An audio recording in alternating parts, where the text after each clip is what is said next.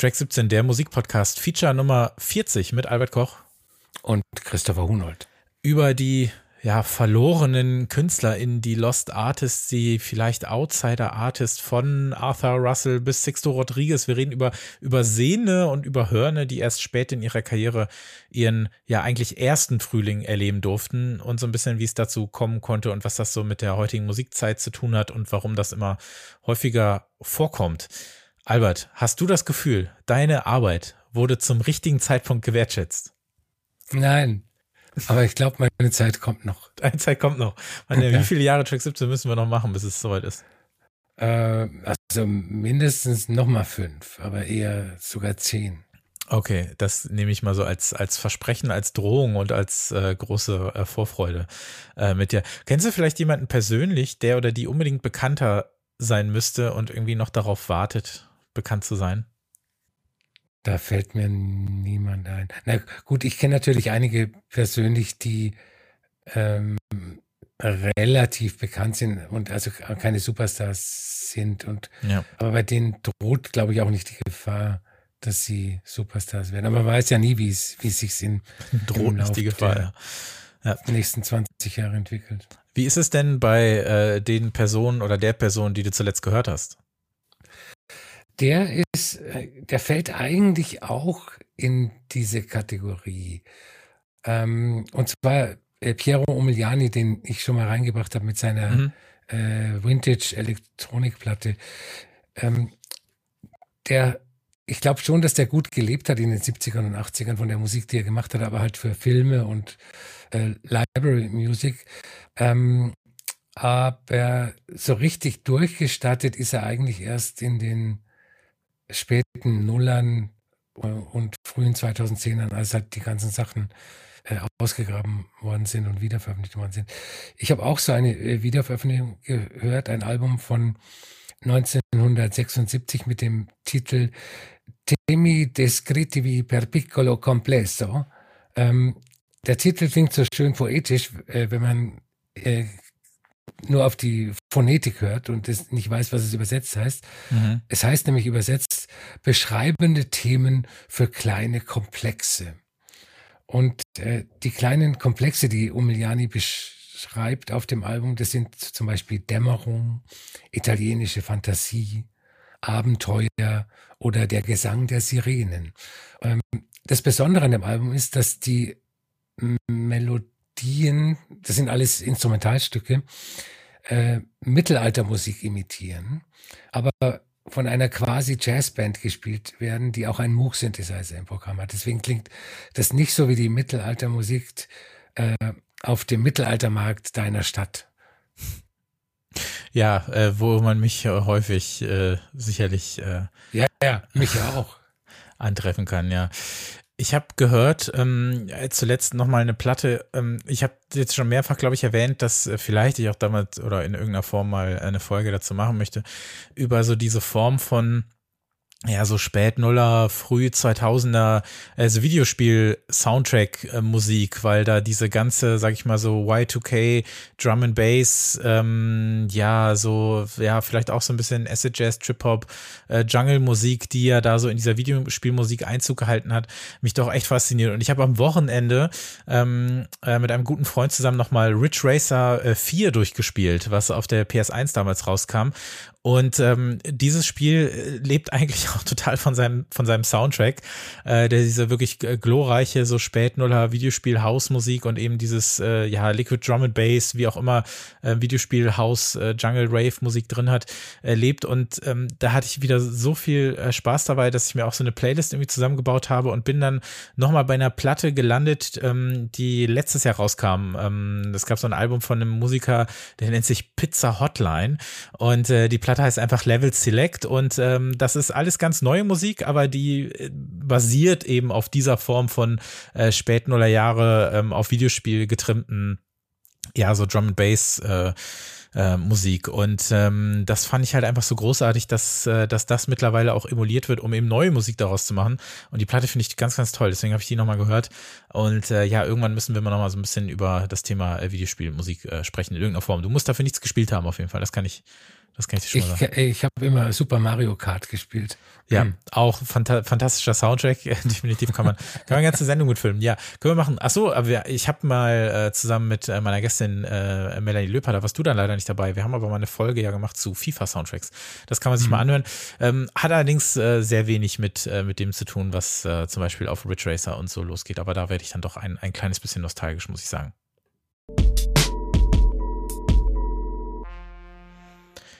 Ihr könnt uns übrigens, Track 17, der Musikpodcast, auf äh, Steady unterstützen und solltet das auch tun. Einige tun das schon. Äh, vielen, vielen Dank dafür. Ähm, denn ihr könnt unter steadyhq.com slash Track 17 ähm, den Podcast auf insgesamt äh, drei Stufen oder auf einer von drei Stufen unterstützen, äh, monatlich oder direkt auch jährlich ähm, und erhaltet äh, dafür nicht nur unseren ewigen Dank, sondern auch Bonusfolgen. Ich glaube, fünf Stück haben wir mittlerweile schon rausgebracht. Ähm, es kam jetzt vor ein paar Wochen die neue zu äh, Square Pusher Feed Me Weird Things raus. Ähm, ihr stimmt dann auch dazu ab. Also ab Stufe 2 habt ihr dann auch die Möglichkeit mit abzustimmen, über welches äh, Classic-Album wir dann sprechen und diese Folgen äh, erhaltet ihr dann. Da hatten wir jetzt dabei, was hatten wir alles? Portishead? Was kannten wir noch? Äh, FX Twin.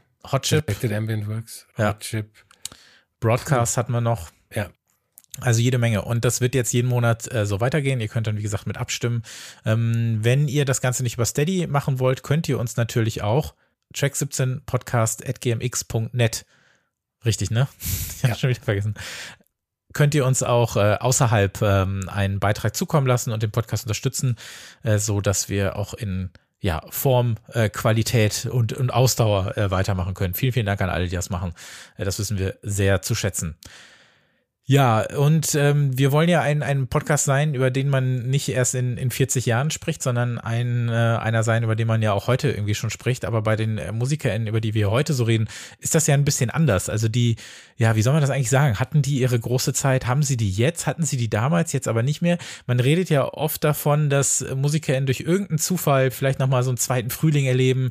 Wir haben das ganz oft auf TikTok, dass irgendwie ein Song da plötzlich nochmal durchstartet oder so. Oder was weiß ich, wie zum Beispiel bei ähm, irgendwelchen Serien, ob es jetzt irgendwie Kate Bush bei Stranger Things gewesen ist, dass, dass das plötzlich nochmal so durch die Decke geht. Das ist aber nicht ganz das, worüber wir heute sprechen, weil die Personen waren ja schon mal sehr erfolgreich und sind es jetzt für eine neue Generation nochmal. Und wir sind ja jetzt eigentlich eher die erste Generation, die äh, gewisse Musik überhaupt zum ersten Mal kennenlernen darf. Oder das ist mit anderen auch schon so passiert. Wie würdest du das definieren? Äh, welche, welche Form von MusikerInnen äh, behandeln wir heute? Ja, ähm, das sind solche, die entweder, ähm, das sind solche, die entweder das Label mal ganz große Hoffnungen gesetzt hat und die dann diese Hoffnungen nicht erfüllt haben. Das heißt, die haben äh, ein oder zwei und die äh, sind dann gefloppt, dann sind sie gedroppt worden. Die MusikerInnen haben dann keine Lust mehr gehabt, Musik zu machen. Manche haben äh, vielleicht nur aus Spaß eine Privatpressung von einem Album angefertigt, das dann irgendjemand äh, 15 Jahre später entdeckt hat oder 20 Jahre später entdeckt hat und dann äh, ist dadurch ein Hype entstanden. Aber im Grunde sind es äh, MusikerInnen, die ähm, keinen Erfolg gehabt haben im äh, ersten Teil ihrer Karriere. Ja. Und dann eben, ähm, ja, später wir haben ja schon das, äh, ja, wir haben schon des Öfteren hier äh, Platten besprochen, dann, also die dann eben Reissues gewesen sind, wo wir dann ja auch sagen, das ist die Form von, von Platte, die uns interessiert, also nicht einfach eine Neuauflage von irgendeinem Album, was man eh schon hunderttausend Mal äh, hat kaufen können, sondern wo es eigentlich, wo es auch nicht mal unbedingt um das Haptische an sich geht oder um die Platte an sich geht, sondern einfach nur, dass dieser Release überhaupt stattfindet. Ne? Also, dass mhm. man sagt, ähm, da sind irgendwie Leute, die haben vor, äh, weiß nicht, 20, 30, 40, 50 Jahren Musik gemacht, aber keiner hat sie sich so wirklich angehört oder sie waren äh, nischiger, als jede Nische es erlauben durfte. Und jetzt kann man sich die anhören. Das hatten wir dann in verschiedenen Richtungen, ob es jetzt irgendwie nach Japan ging oder nach Italien oder Frankreich oder wie auch immer. Ähm, und das ist ja was, was uns ja dann auch schon echt interessiert. Und ich frage mich auch schon, hm, warum? Also warum ist das etwas, was nicht nur wir, sondern auch viele andere Leute mögen? Also warum tauchen diese, diese Platten mittlerweile immer häufiger auf? Also warum wird immer häufiger nach dieser ja verloren gegangenen Musik äh, überhaupt gesucht? Und ich meine, wenn etwas verloren gegangen ist oder vergessen, das impliziert ja auch immer so ein bisschen, dass jemand schon mal daran gedacht hat. Ne? Das hatten wir, glaube ich, auch schon mal das Thema. Ja, Und das ist ja bei vielen äh, dieser Personen ja gar nicht der Fall. Äh, warum glaubst du, ist das so faszinierend. Ähm, also ich glaube, erstmal liegt es an der Grundausstattung von Nerds, sich für äh, seltene Sachen zu interessieren. Also wenn du Musiknerd bist, dann hast du im Prinzip alles schon durchgespielt und dann bist du dankbar für jede äh, Rarität, die veröffentlicht wird. Und je rarer diese Rarität ist, umso interessanter wird's. Und dann glaube ich auch, ähm, ich glaube, dass diese Wiederveröffentlichungswelle von so strangen Platten ähm, Ende der 90er, Anfang der Nullerjahre begonnen hat. Also in, in, in dem Maß, in, dem, in dem wir es heute haben. Heute natürlich viel, viel stärker als damals. Und ähm, das ist kein Zufall, weil das genau die Zeit war, in der äh, die, die heutige Retromanie eigentlich begonnen hat. Also der Bezug der Popkultur auf ihre eigene Vergangenheit. Es, es gibt ja immer wieder Zeiten im, im Pop, in denen die gerade aktuellen KünstlerInnen äh, radikal mit der Vergangenheit brechen und nichts damit zu tun haben wollen. Zum Beispiel Punk und New Wave in den späten 70ern oder danach Techno. Ja. Und äh, ab, ab den späten 90ern, glaube ich, ist da so eine Milde eingekehrt beim äh, Publikum und äh, das Bewusstsein, ja, früher gab es ja eigentlich auch ganz tolle Sachen. Man, man muss die nur entdecken. Hm. Und es passt ja dann auch zu dem, wie ja Musik heute ja immer häufiger funktioniert, nämlich eben so nach äh, nach gestern schauend. Also selbst die neue Musik, die rauskommt, die sich eher um, mit dem Gestern auseinandersetzt, auch wenn es da natürlich immer wieder ja, Ausnahmen gibt, ob es jetzt irgendwie Hyperpop oder sowas ist, ne? Und ich meine, selbst ja ähm, Techno-Musik, die Musik, die wir so als futuristischste aller Musiken äh, wahrgenommen haben, oder zumindest die Leute, die damals schon dabei gewesen sind, die ja auch ganz oft in so einen Verwaltungsmodus schaltet oder sagt, ja. was ist eigentlich schon da gewesen und die Sachen, die wirklich, wirklich neu und aufregend sind, die haben, ja, die, da hat es dann natürlich auch so ein bisschen äh, schwerer. Wir haben natürlich viel davon immer hier auch in der Sendung. Ähm, das eine soll auch nicht unbedingt besser sein als das andere das ist gar nicht unbedingt wertend gemeint, aber ich finde schon, dass so dieser äh, Blick nach gestern dann immer häufiger ist und mhm. ja, der passiert dann eben auch automatisch vielleicht äh, bei diesen ganzen Reissues, also ob das jetzt die Labels sind oder die Leute, die danach schauen, ähm, weil man dann eben guckt, okay, gibt es vielleicht nicht doch noch mal was anderes, wenn jetzt gerade dieser neue Impuls ausbleibt. Vielleicht hat es diesen Impuls dann schon zu einem anderen Zeitpunkt gegeben, nämlich vor 10, 20, 30, 40, 50 Jahren, aber wir haben ihn nur einfach übersehen.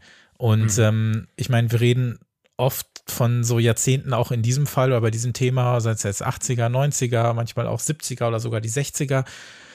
Und irgendwie denke ich, wenn ich jetzt mal an die, an die Leute selber äh, denke oder so, die Musik gemacht haben oder so, bekannt zu werden, war natürlich auch um ein Vielfaches schwieriger.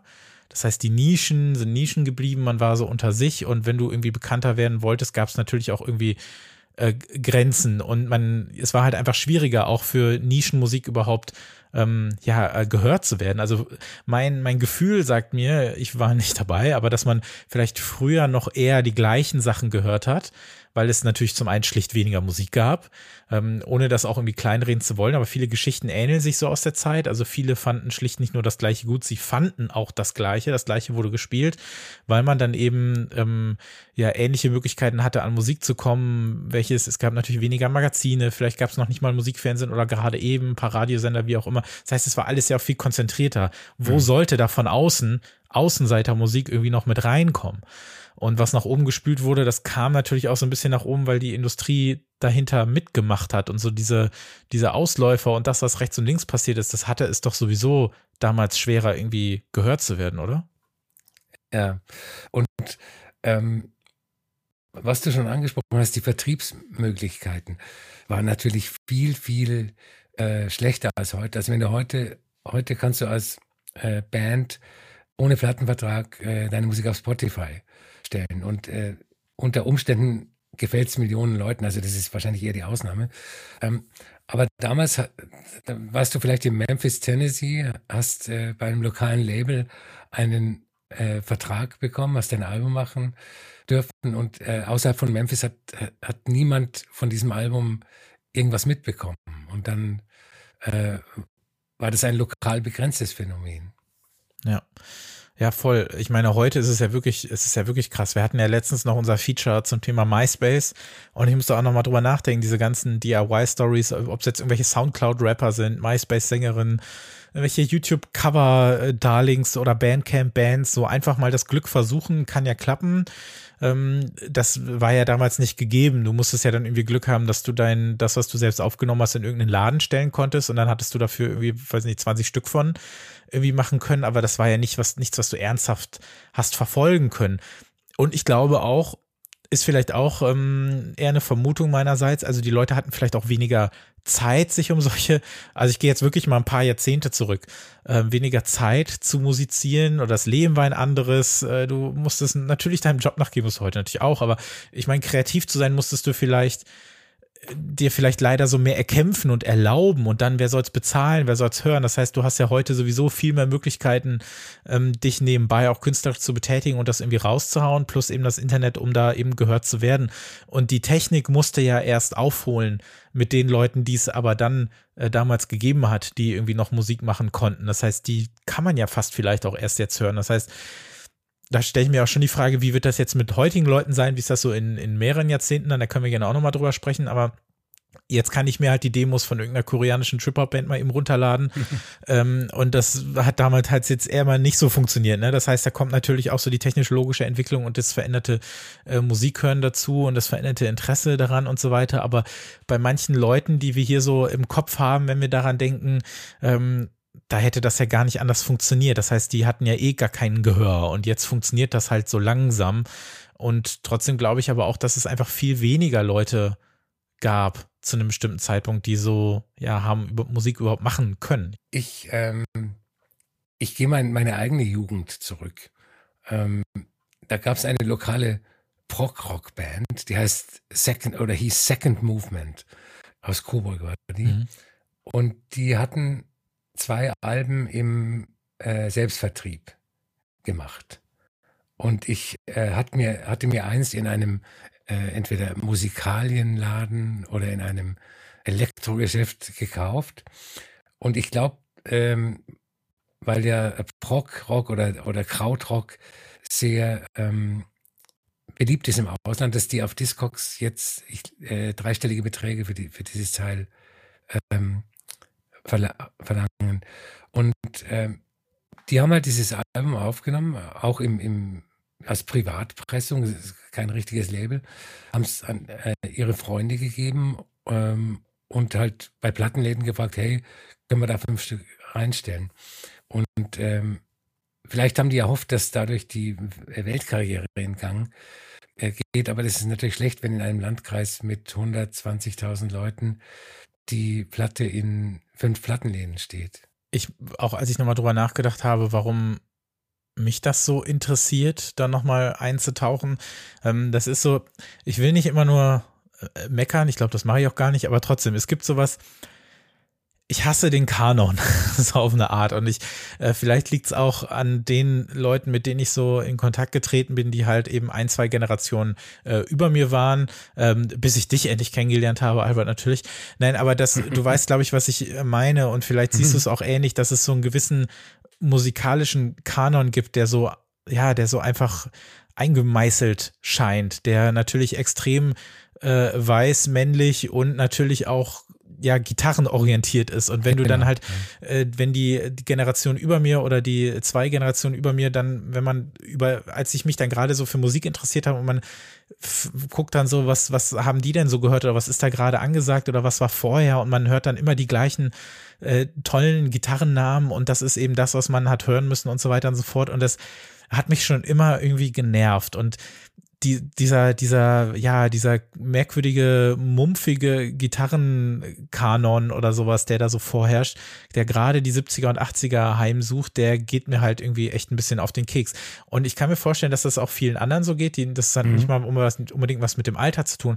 Aber die Möglichkeit oder die Chance jetzt zu sagen, wir können diese, diese Phasen der Musik oder wir können diese Geschichte der Musik nochmal ja nicht unbedingt umschreiben, aber zumindest erweitern. Wir können die größer machen. Also wir können uns noch ein paar weiße Blätter daneben legen und da nochmal was draufschreiben, was vielleicht vorher noch nicht in diesem äh, Buch der Musikgeschichte stand, um das vielleicht ein bisschen größer zu formulieren, als es vielleicht ist. Aber einfach zu sagen, ist, das ist genauso wichtig, nur das hatte eben nicht die Chance, gehört zu werden. Mhm. Und trotzdem ist es halt einfach äh, wahnsinnig, ein wahnsinnig wichtiger Teil der Musikentwicklung, weil einige der MusikerInnen, ob es jetzt das zum Beispiel ein Arthur Russell gewesen ist oder äh, Midori Takada, über die wir schon mal gesprochen haben, oder eine Pauline Ennerstrom, für manche Leute waren die halt eben wichtig und daraus ist ja wieder was anderes entstanden und auch die Musik hat sich weiterentwickelt. Und alleine, dass ähm, man jetzt durch die Reissues und durch das Internet oder wie auch immer die Möglichkeit hat, da diese, diesen Kanon aufzubrechen und zu erweitern, das ist, glaube ich, doch für viele bestimmt auch ein, ein, ein Wert, wirklich, oder? Ja. Aber ich will nochmal auf das zurückkommen, was du gerade gesagt hast. Ich glaube, du hast vom Record Store Day gerade geredet. In deinem, in deinem Rant. Es war ja kein richtiger Rant. Wir sind ja eigentlich ganz nett. Also wir, äh, wir meckern eigentlich nicht rum. Ähm, meine Vorstellung vom Record Store Day war, dass solche Platten wieder veröffentlicht werden. Dass irgendein irrer Typ aus Kalifornien, der eine Weirdo Musik gemacht hat, äh, dann am Record Store Day wieder im Laden steht äh, mit 500 Exemplaren.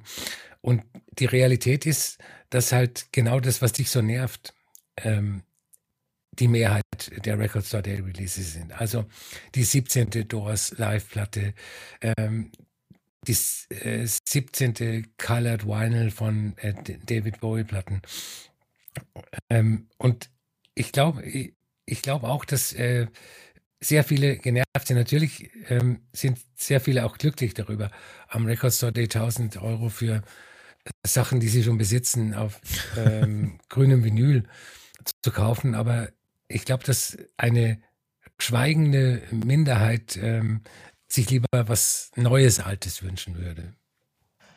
Ja, ich meinte das, ich habe gar nicht, ich muss ehrlich sagen, ich habe nicht mal wirklich unbedingt an den Record Study gedacht, aber er ist tatsächlich ja auch Teil oder er ist ein Symptom dieser, dieser ganzen äh, Geschichte und dieses ja ewigen Weitertragens des gleichen Kanons und so weiter und so fort. Und ja, ich glaube, das ist natürlich das eine und dann auch dieses, ja, ich sag mal so, ich weiß, welche Marmeladensorte der Saxophonspieler von Black Country Road gerne ist weil er es mir gesagt hat bei Instagram. Also nicht mir, aber er postet das. Ist nur ein Beispiel, hat er nicht, ne? Aber keine Ahnung. Die sind halt bei mir. Also diese Musiker entwohnen äh, wie die Musik in meiner Hosentasche, weil ich mein Handy immer dabei habe. Weißt du, das heißt, ich gucke da drauf und ich erfahre alles mhm. über die, was ich nie wissen wollte. Manchmal will ich es wissen, manchmal unterhält es mich, manchmal drücke ich es weg. Das ist auch das nicht unbedingt wertend gemeint. Aber dann ist da so dieses, ja, dieses Geheimnisvolle, also dieses Warum, dieses Wer war diese Person eigentlich, dieses Warum hat sie vielleicht aufgehört, Musik zu machen, also jetzt bezogen auf die Personen, die dann eben wiederentdeckt oder zum ersten Mal entdeckt werden.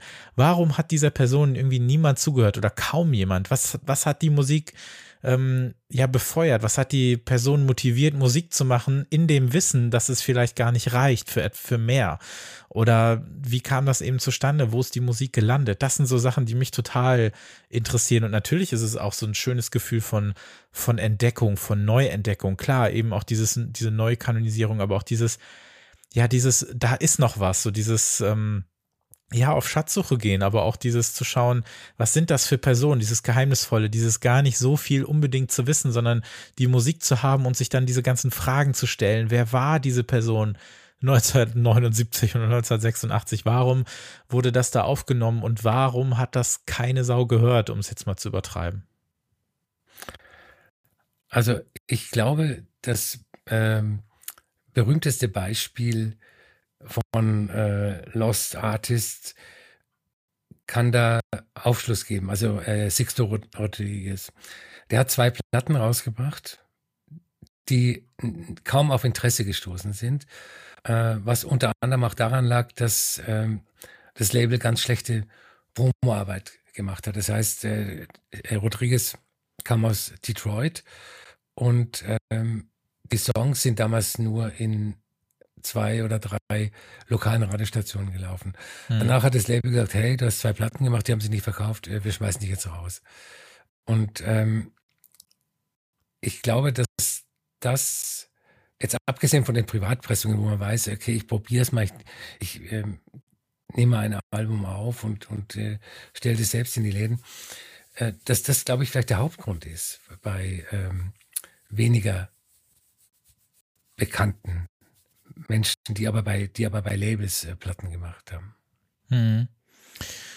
Ähm, du hast den Namen Sixto Rodriguez jetzt angesprochen, der war so ein bisschen der, ja, so ein bisschen der, der Auslöser auch für die Idee, so eine Folge zu machen, weil er vor kurzem verstorben ist, aber auch, weil ich nochmal überlegt habe, dass wir so oft über diese, ähm, diese Musik gesprochen haben, die eben den Umweg genommen hat über mehrere Jahrzehnte und dann wieder hier gelandet ist. Ähm, da gab es ja vor zehn Jahren oder so auch einen Film, ne? Und mhm. ähm, man hat dann ja so ein bisschen damals dann ja auch darüber gesprochen, war das alles überhaupt so und äh, wie war dieser Weg, ihn da wieder neu zu entdecken und alles. Ähm, wie hast du das empfunden?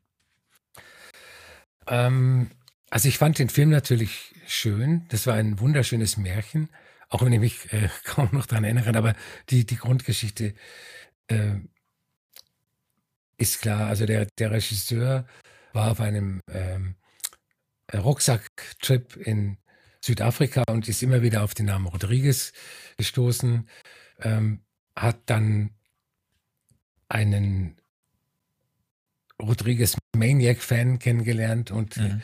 der sich auf die Suche nach Rodriguez äh, begeben hat. Und ähm, zum Schluss war Rodriguez wieder da und er hat auch wieder Konzerte gegeben. Und es hat alles so den Eindruck erweckt, als wäre das ähm, zeitnah an der Filmveröffentlichung gewesen. Und das hätte, als hätte äh, dieser Film Rodriguez wieder in die ins äh, kollektive Gedächtnis gebracht. Aber es war anders. Ähm, Anfang 2002 ist eine Mix-CD erschienen von dem irischen DJ David Holmes, der äh, heute ein millionenschwerer Filmkomponist ist. Der macht nur noch, nur noch Filmmusiken und äh, die hieß Come Get It, I Got It. Und ähm, die CD hat begonnen mit Sugarman von äh, Rodriguez. Ja, und der Film hieß ja Searching for Sugarman. Ge genau, mhm. ja. Und ich schwöre, jeder, der diesen Song damals auf dieser CD, Mix-CD gehört hat, hat gedacht, what? Was ist das? Das ist äh, ein Wahnsinnssong. Und äh, der Gründer des Labels Light in the Attic, das hier ja auch öfters mal eine ja. Rolle spielt in Seattle, Matt Sullivan, ähm, hat diesen Song auf dieser Mix-CD gehört. Und äh, er hat kurz vorher Light in the Attic gegründet. Und er ist komplett angefixt von diesem Song und er will unbedingt ähm, die Musik auf seinem Label wieder veröffentlichen. Er recherchiert, er, er macht die äh, Tochter von Rodriguez ausfindig. Er, er trifft sich mit Rodriguez in Detroit. Äh, der findet es super, dass seine Musik wiederveröffentlicht werden soll, aber die Rechte liegen halt noch beim alten Label. Dann macht äh, der Light in the Attic Mann weiter, äh, findet den ehemaligen Besitzer des Labels raus, fragt an wegen der Re Releases. Der, der Labelmann checkt überhaupt nicht, was er von ihm will und denkt, ja, was soll denn das, diese alte Musik will, will doch keiner hören und so. Hm. Und er baggert dann noch äh, bis 2008 an ihm herum, bis er dann schließlich einwilligt und äh, 2008 sind die Alben auf äh, Light in the Addict wieder veröffentlicht worden. Und das war immerhin vier Jahre vor der Premiere des Films Searching for äh, Sugarman. Ähm, und der Film unterschlägt auch so ein bisschen, dass diese Suche von diesem südafrikanischen äh, Rodriguez Maniac ähm, schon in den 90ern stattgefunden hat.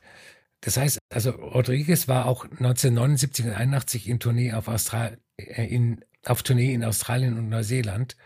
Also er war sich schon bewusst, dass er in anderen Teilen der Welt ähm, bekannt war. Aber der Film dreht es so hin, als ob dieses Märchen jetzt entstanden ist. Aber man kann es ihm auch nicht übel nehmen, weil das ja genau dieses Geheimnisvolle ist, was, was man von so einer Geschichte haben will. Hm. Ja, im Endeffekt, ja, ähm, kann ich das auch total nachvollziehen. Ähm, dazu kommt aber natürlich, dass es ja trotzdem diese Suche in irgendeiner Form ja gegeben hat, nur dann eben nicht so, ja, wie ja. sie der Film erzählt hat. Aber das habe ich tatsächlich auch schon äh, ein paar Mal gehört, dass da so ein bisschen die Blase danach geplatzt ist, ähm, dass das, dass der Film das alles so ein bisschen äh, anders erzählt und ja eher so ein Dokumentarfilm ist dann mehr oder weniger als eine Dokumentation oder eine wirkliche Geschichte oder so, die in dem Form ähm, dann so dann so passiert ist. Und, ja. Aber er, er hat natürlich bewirkt, dass äh, äh, Rodriguez dann auf äh, keine Ahnung in Glastonbury gespielt hat, dass er wieder auf ja. Tournee gegangen ist und wirklich Erfolg gehabt hat. Also das ist ja. eigentlich trotz allem, egal wie wie die Geschichte abgelaufen ist, ähm, das Paradebeispiel für einen Lost ja. Artist, der dann plötzlich ein Star wird. Wir hatten vor zwei Jahren eine Folge, ähm, da muss ich auch nochmal dran denken, auch weil ich die Musik nochmal gehört habe. Da haben wir über Pauline Anna Strom oder Strom mhm. gesprochen. Ähm, eine, ja, wie würde man es nennen? So New Age Ambient ähm, Künstlerin, die ja auch vor Jahrzehnten äh, Musik gemacht hat und dann ja tatsächlich ähm, über äh, Wiederveröffentlichungen ja, ich meine, sie hat ja damals schon, wir hatten damals auch in der Folge darüber gesprochen, ich glaube, es war Folge 21 äh, der Review-Folgen, dass sie ja auch aus Geldgründen, aus finanziellen Gründen ja ihre gesam ihren gesamten Fuhrpark, sage ich mal, an mhm. Instrumenten verkaufen musste. Nur um dann Jahrzehnte später äh, wieder bekannt äh, die Platten wurden ja dann über Revenge International wiederveröffentlicht, beziehungsweise ähm, ihre, ihre alte Musik und das war dann eben so ein Erfolg. Und Erfolg müssen wir natürlich immer vorsichtig und in Gänsefüßchen ähm, hier reinschreiben in den Podcast. Aber so, dass sie ja dann wirklich Jahrzehnte später nochmal neue Musik gemacht hat. Und die da rausgekommen ist, die wir dann ja eben besprochen haben. Leider nur, na, nachdem sie verstorben ist. Also sie hat das genau, Album aufgenommen, hat, aber dann. Hat es nicht mehr erlebt. Ja, ja, hat das ja dann nicht mehr erlebt. Und ich finde, das ist so eine, so eine wuchtige, so eine gewaltige Geschichte, die für mich so stellvertretend ist für das, was äh, durch diese Geschichten irgendwie nochmal passieren kann. Andere MusikerInnen ja, weiß ich nicht, glauben das alles gar nicht so richtig und nehmen das dann so hin. Ich meine, eine Midori Takada, ähm, das ist ja auch so ein bekanntes Beispiel. Das ist ja noch so, also ihr erstes Album äh, Through the Looking Glass war das ja, glaube ich. Das war ja so eine der der äh, letzten großen ersten japanischen Platten, die wieder mhm. veröffentlicht worden sind, ne, mhm. ne, so in den ersten paar Jahren, ich glaube 2016 oder 2017. Und dadurch äh, wurde sie ja plötzlich auch in Europa ja zumindest, ne? Das ist ja dann immer so eine Geschichte. In Japan ist das ja was anderes mit den Lizenzen in Europa und die Sachen dann hier wieder zu veröffentlichen, dauert ja teilweise Ewigkeiten, äh, gibt dann auch keine Streaming-Rechte, sondern es gibt dann eben die Platten, aber das war dann ja so erfolgreich, dass sie ja dann mittlerweile ja auch, ich glaube, allein letztes Jahr hat sie irgendwie drei Alben rausgebracht oder so und geht ja, ja. Äh, ohne Ende auf Tour. Genau, ja. Also im Zuge dieser Wiederveröffentlichung. Ja. Und ähm, also sie, ähm, Midori Takata, ist ja, also die hat ja die ganze Zeit über, glaube ich, Musik gemacht. Aber Pauline Anastrom, ja. ähm, also was ich sagen will, ist, dass manche das natürlich nicht hauptberuflich machen, dass die nicht 40 ja, Jahre lang ja. Äh, mhm. erfolglos Musik machen und sich dann immer ärgern. Jetzt habe ich mein 30. Album. Es, es ist immer noch nicht äh, äh, bekannt, ähm, dass die halt dann auch aufgehört haben. Äh, ja. Wahrscheinlich haben sie noch Musik gemacht, aber aufgehört, Musik zu machen mit dem Ziel, ich will jetzt äh, die Leute er erreichen. Also, und umso mehr muss das für die dann unfassbar sein, wenn ein Label wie Revenge International kommt und sagt, ja. hey, wir finden deine Musik super äh, von 1982, wir würden die gern wieder veröffentlichen. Ja, das ist ja auch das Ding, was, ähm, das ist ja nochmal eine eigene Ebene. Also Leute, die äh, Musik gemacht haben, aber das, das, das meinte ich auch am Anfang so ein bisschen, ähm, die das, die sich das vielleicht nicht mal wirklich leisten konnten, das langfristig mhm. zu machen, ähm, aber es vielleicht ja heute eine andere Chance gehabt hätten oder wie auch immer. Also solche Geschichten mag ich sehr. Ich habe eine eine Seven Inch hier stehen von einer ähm, Musikerin aus Estland. Ich weiß nicht, ob du Veli Jonas kennst, wenn man sie so ausspricht. Ähm, die hat äh, zwei Songs mal veröffentlicht. Einer davon ist, glaube ich, ein Cover. Irgendwann Anfang der 80er Jahre eben in Estland, äh, damals ja noch äh, USSR. Und ähm, diese Sachen, ja, sind dann irgendwie so ein bisschen verschollen, verschwunden und dann war sie, glaube ich, äh, Skilangläuferin oder so, so eine Sportlerin eigentlich eher gewesen und hat das mit der Musik dann gelassen. Und ähm, das finde ich halt so toll und sowas kam dann später irgendwie nochmal rum, wo man dann sagte, okay, das haben damals vielleicht ein paar Leute in Island gehört oder so ähm, oder in Russland, aber dann viel weiter ist es nicht gekommen und jetzt haben wir die Möglichkeit, das eben zu hören ähm, von einer Musikerin, die eigentlich keine sein konnte oder durfte und was ich jetzt letztens noch so äh, faszinierend fand, ist die Geschichte von einer Frau, die ich nicht kannte, Connie Converse, hat dir das was gesagt? Hat mhm. dir der Name was gesagt? Ja? Nee, nee. Achso, ähm, und zwar, glaube ich, so ein bisschen, ähm, ja, so, ähm, weiß ich nicht, so der, der, der große Monolith unter den Lost Artists oder so, der heilige Gral, so ein bisschen. Also es kam nämlich jetzt letztens ein Buch raus, äh, To Anyone Who Ever Asks, ähm, heißt es, und da geht es um eine Frau, die sich äh, Connie äh, Converse nannte, die Anfang der 50er so als ja, ja, Singer-Songwriterin, bevor es das überhaupt so richtig gab, wenn man so möchte, oder so ganz ähm, so sanfte, so naiv, lustige, aber auch wirklich schöne, so Folk- und äh, Singer-Songwriter-Songs äh, geschrieben hat. Ähm, die dann auch viel noch im künstlerischen Bereich irgendwie gearbeitet hat, ähm, aber dann der Musik relativ äh, früh ähm, ja relativ früh so den Rücken gekehrt. Also sie hat, glaube ich, so wie Mitte der 50er oder so ein bisschen so auf so eine Tape-Maschine ihre Sachen aufgenommen, ne? Also wirklich bis in die 50er und dann war's das. Und ähm, die Geschichte sagt so ein bisschen, weil es gibt eben dieses Buch zu ihr und zu ihrer Geschichte, dass sie Anfang der 60er aufgehört haben soll, Musik zu machen und dann eben was anderes gemacht hat und irgendwie Autorin ein bisschen war, äh, Künstlerin war, irgendwie an der Oper gearbeitet hat und sonst was alles und wohl auch ein Brettspiel entworfen hat. Also sie hat so alles Mögliche gemacht und es ist auch eine relativ tragische Geschichte, weil sie äh, Mitte der 70er verschwindet ihre Spur und sie äh, soll wohl auch äh, stark an Depressionen gelitten haben und äh, hat sich dann mehr oder weniger von allem verabschiedet. Aber was dann passiert ist, weiß man einfach nicht. Und das ist so Teil dieses mhm. Mysteriums. Und sie war dann einfach weg. Und das sind so Dinge, die vielleicht heute auch viel, viel schwieriger wären. Und diese ganze Geschichte, und dann hat es so über Umwege, ist dann jemand, der mal so eine Tape-Aufnahme hatte, wurde irgendwo eingeladen, um da Musik zu spielen. Und dann gab es so diesen Schneeballeffekt und über ja wirklich dann nochmal ein Jahrzehnt und nochmal ein Jahrzehnt hinweg äh, ist dann so das Interesse gewachsen. Und jetzt äh, kamen die Sachen dann vor zehn Jahren, glaube ich, irgendwie mal raus, aber selbst das hat ja kaum einer mitbekommen. Und jetzt gab es halt eben so ein, äh, so ein sehr interessantes Buch dazu äh, über Connie Converse. Und ich finde, das ist, das ist tolle Musik. Und alleine zu wissen, das wurde vor, ja, vor, vor 70 Jahren äh, geschrieben, in den 50ern bis Anfang der 60er Jahre, ähm, von einer Frau, die, ja, Musik machen wollte, Musik machen konnte, aber dann nicht mehr und gesagt hat, so, mir reicht's. Und jetzt können wir uns das anhören. Musik, die damals ja gar kein Publikum hätte finden können, weil wer wollte Anfang der 50er Jahre sowas hören? Und plötzlich landet das hier und jetzt sitzen wir hier äh, in, in Nordrhein-Westfalen und Bayern und reden darüber. Also ich finde das komplett wahnsinnig und das sind diese Geschichten, die mich da so, die mich da so total faszinieren. Musst du mal reinhören. Also ich könnte mir vorstellen, dass ja, das auch gefällt, ja. Ja, ja. Was sind denn sonst noch so für, für Namen oder Geschichten, die dir einfallen, wenn wir über dieses Thema sprechen? Uh, Arthur Russell natürlich. Ähm, 1992 ist er mit äh, 40 Jahren an HIV ähm, gestorben und er hat äh, zu seinen Lebzeiten nur zwei Alben unter seinem Namen veröffentlicht. Das, krass, das wirkt nicht so, ja. ja seines Disco-Projekts Dinosaur L und seit äh, seiner Wiederentdeckung sind Dutzende Alben mit unveröffentlichten Aufnahmen sind nicht äh, ähm, veröffentlicht worden. Und äh, ich habe mal eine Doku gesehen über ihn und sein äh, ehemaliger Lebensgefährte ähm, verwaltet sein Archiv. Der hat hunderte von Bändern in, in dem Archiv mit Aufnahmen. Und ähm, der war zu seiner Zeit natürlich schon eine äh, lokale Größe in der New Yorker Downtown-Szene. Er hat ähm, Cello und Piano studiert, also klassisch, mhm.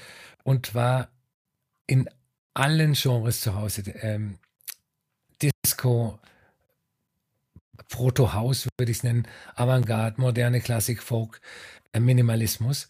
Und ähm, er hat diese Stile sich überlappen lassen. Also das heißt, es, es gibt äh, Disco-Produktionen von ihm, die einen äh, Avantgarde-Einschlag haben und, und so fort.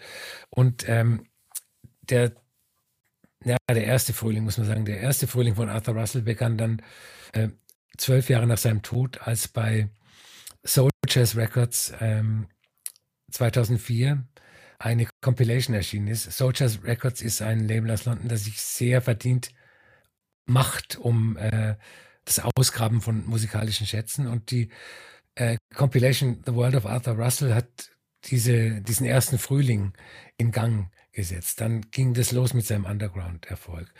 Ähm, und dazu kommt, dass zu der Zeit äh, es auch so ein kleines Disco-Revival gegeben hat. Und äh, dass die Leute dann halt irgendwie auch nach ähm, raren Disco-Sachen gesucht haben. Und, und äh, ich kann jeden, der äh, keine Ahnung hat von Arthur Russell, aber Lust hat, ihn kennenzulernen, diese Compilation empfehlen. The World of Arthur Russell.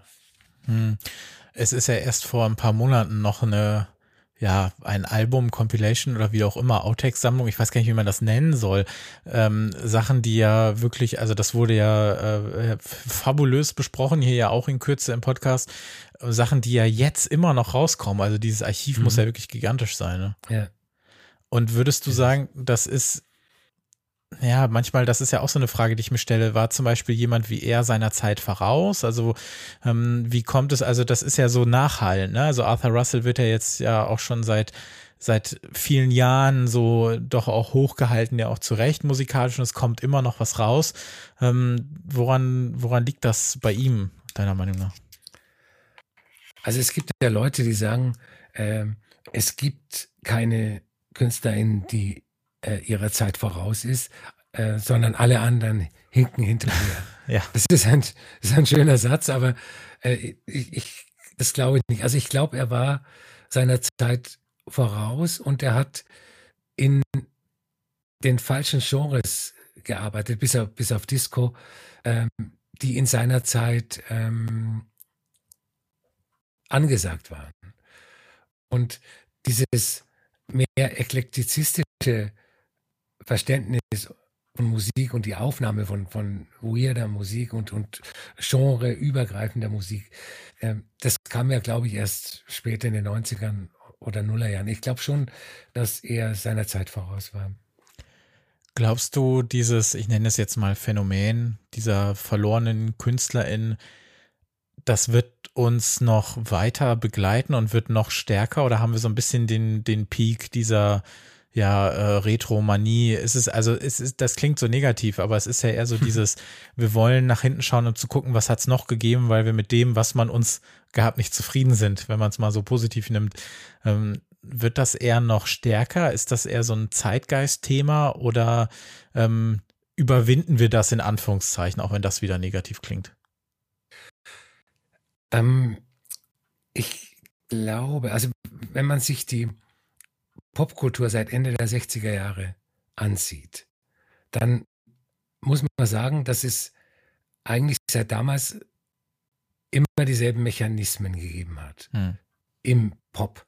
Nur die AkteurInnen sind andere. Und ich, deshalb ist davon auszugehen, dass ähm, das eigentlich weitergeht. Vor allem das, das Spannende ist ja, was passiert mit äh, Leuten, die wir vielleicht vor fünf Jahren im Podcast ja, ja, ja. besprochen haben. Also vielleicht werden die in, in 30 Jahren wieder oder erst richtig entdeckt und gehen dann durch die Decke und äh, machen dann Riesentourneen und Konzerte, geben Konzerte im Madison Square Garden. Und also man könnte eigentlich meinen, dass durch äh, die permanente Verfügbarkeit aller Musik es heute überhaupt keine Lost Artists mehr geben dürfte. Und natürlich ist richtig, dass leichter an äh, unbekannte Musik zu kommen ist, aber sie bleibt halt auch unbekannt, wenn man keinen Hinweis darauf hat, dass sie überhaupt existiert. Also zum Beispiel von Track, vom Track 17 Podcast. Wir geben die Hinweise, diese Musik existiert, hört sie euch an und dann äh, geht die ab. Das ist ja was, was uns ja wirklich sehr wichtig ist.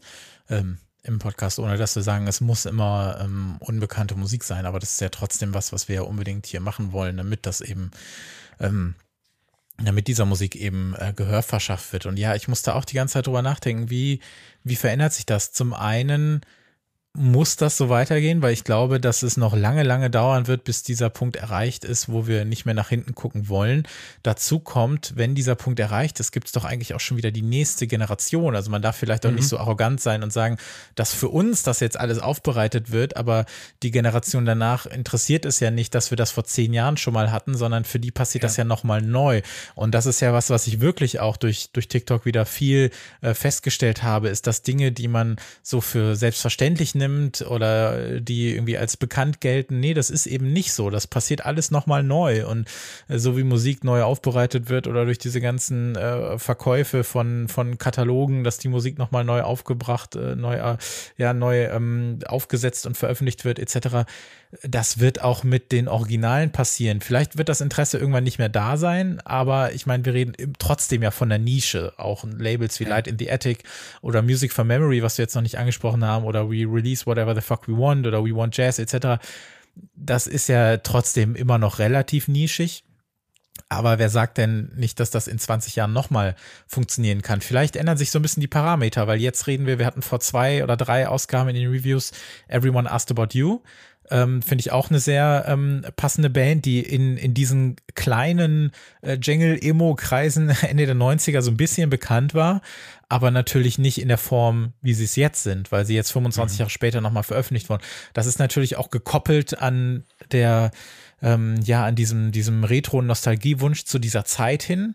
Spannend wird's natürlich, ob es in irgendeiner Form ähm, ein Nostalgiewunsch in die 2020er geben wird. Ich kann es mir gerade noch gar nicht so richtig vorstellen, aber vielleicht haben die Leute das damals auch über die 90er gesagt. Ich weiß es nicht. Ich, ich wollte gerade sagen, ähm, der Fokus äh, liegt ja im Moment oder lag bisher auf den 70ern und 80ern. Also die meisten ähm, Lost Artists, über die wir gesprochen haben, die kommen aus den 70ern und 80ern.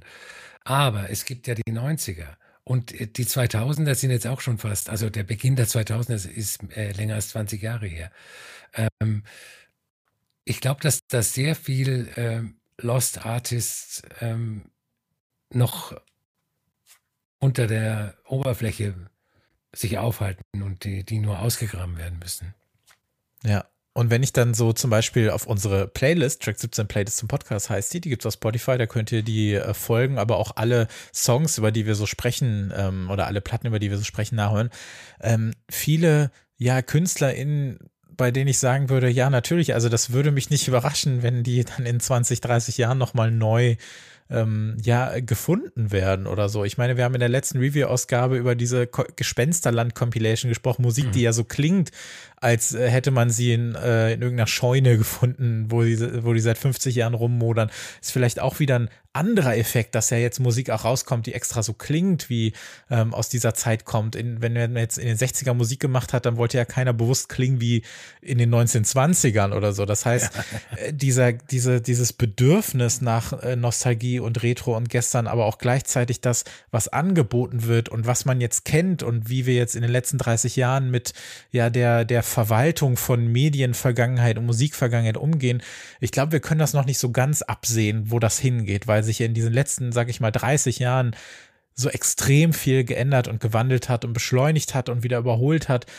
Das ist wirklich interessant. Also wir müssten eigentlich fast bis auf das Jahr 2050 äh, warten, um zu gucken, was, äh, was jetzt zum Beispiel mit diesem Jahrzehnt oder mit den 2010ern ähm, passiert in der Hinsicht. Aber nichtsdestotrotz wird es weiterhin die MusikerInnen geben, die leider äh, kaum jemand hört, weil die Musik auch nicht größer sein kann. Das dachte ich auch manchmal. Also die Musik hat ja so manchmal ihre natürliche Grenze oder so. Ne? Arthur Russell, der wäre ja auch so oder so nicht über einen bestimmten Punkt ähm, hinausgekommen, aber das ist ja, ja auch nichts Schlechtes. Ne? Nee. Also ich glaube aber, dass es ist öfter schon vorgekommen in der, in der äh, Popgeschichte, dass Musik plötzlich erfolgreich geworden ist, von der man nicht, also richtig erfolgreich geworden ist, ja. Charts erfolgreich, ähm, auf so die man Baby Shark zum Beispiel. Ja. Äh, wenn, wenn, du jetzt Mitte der 80er irgendjemand erzählt hast, hey, äh, in den 90ern wird Hip-Hop das Genre, das wird weltweit abgehen, die hätten, die hätten nicht ausgelacht wahrscheinlich. Oder der Alternative Rock, Schrägstrich, Grunge, als, als Gegenpol zu Aerosmith und Guns N' Roses in den 90ern.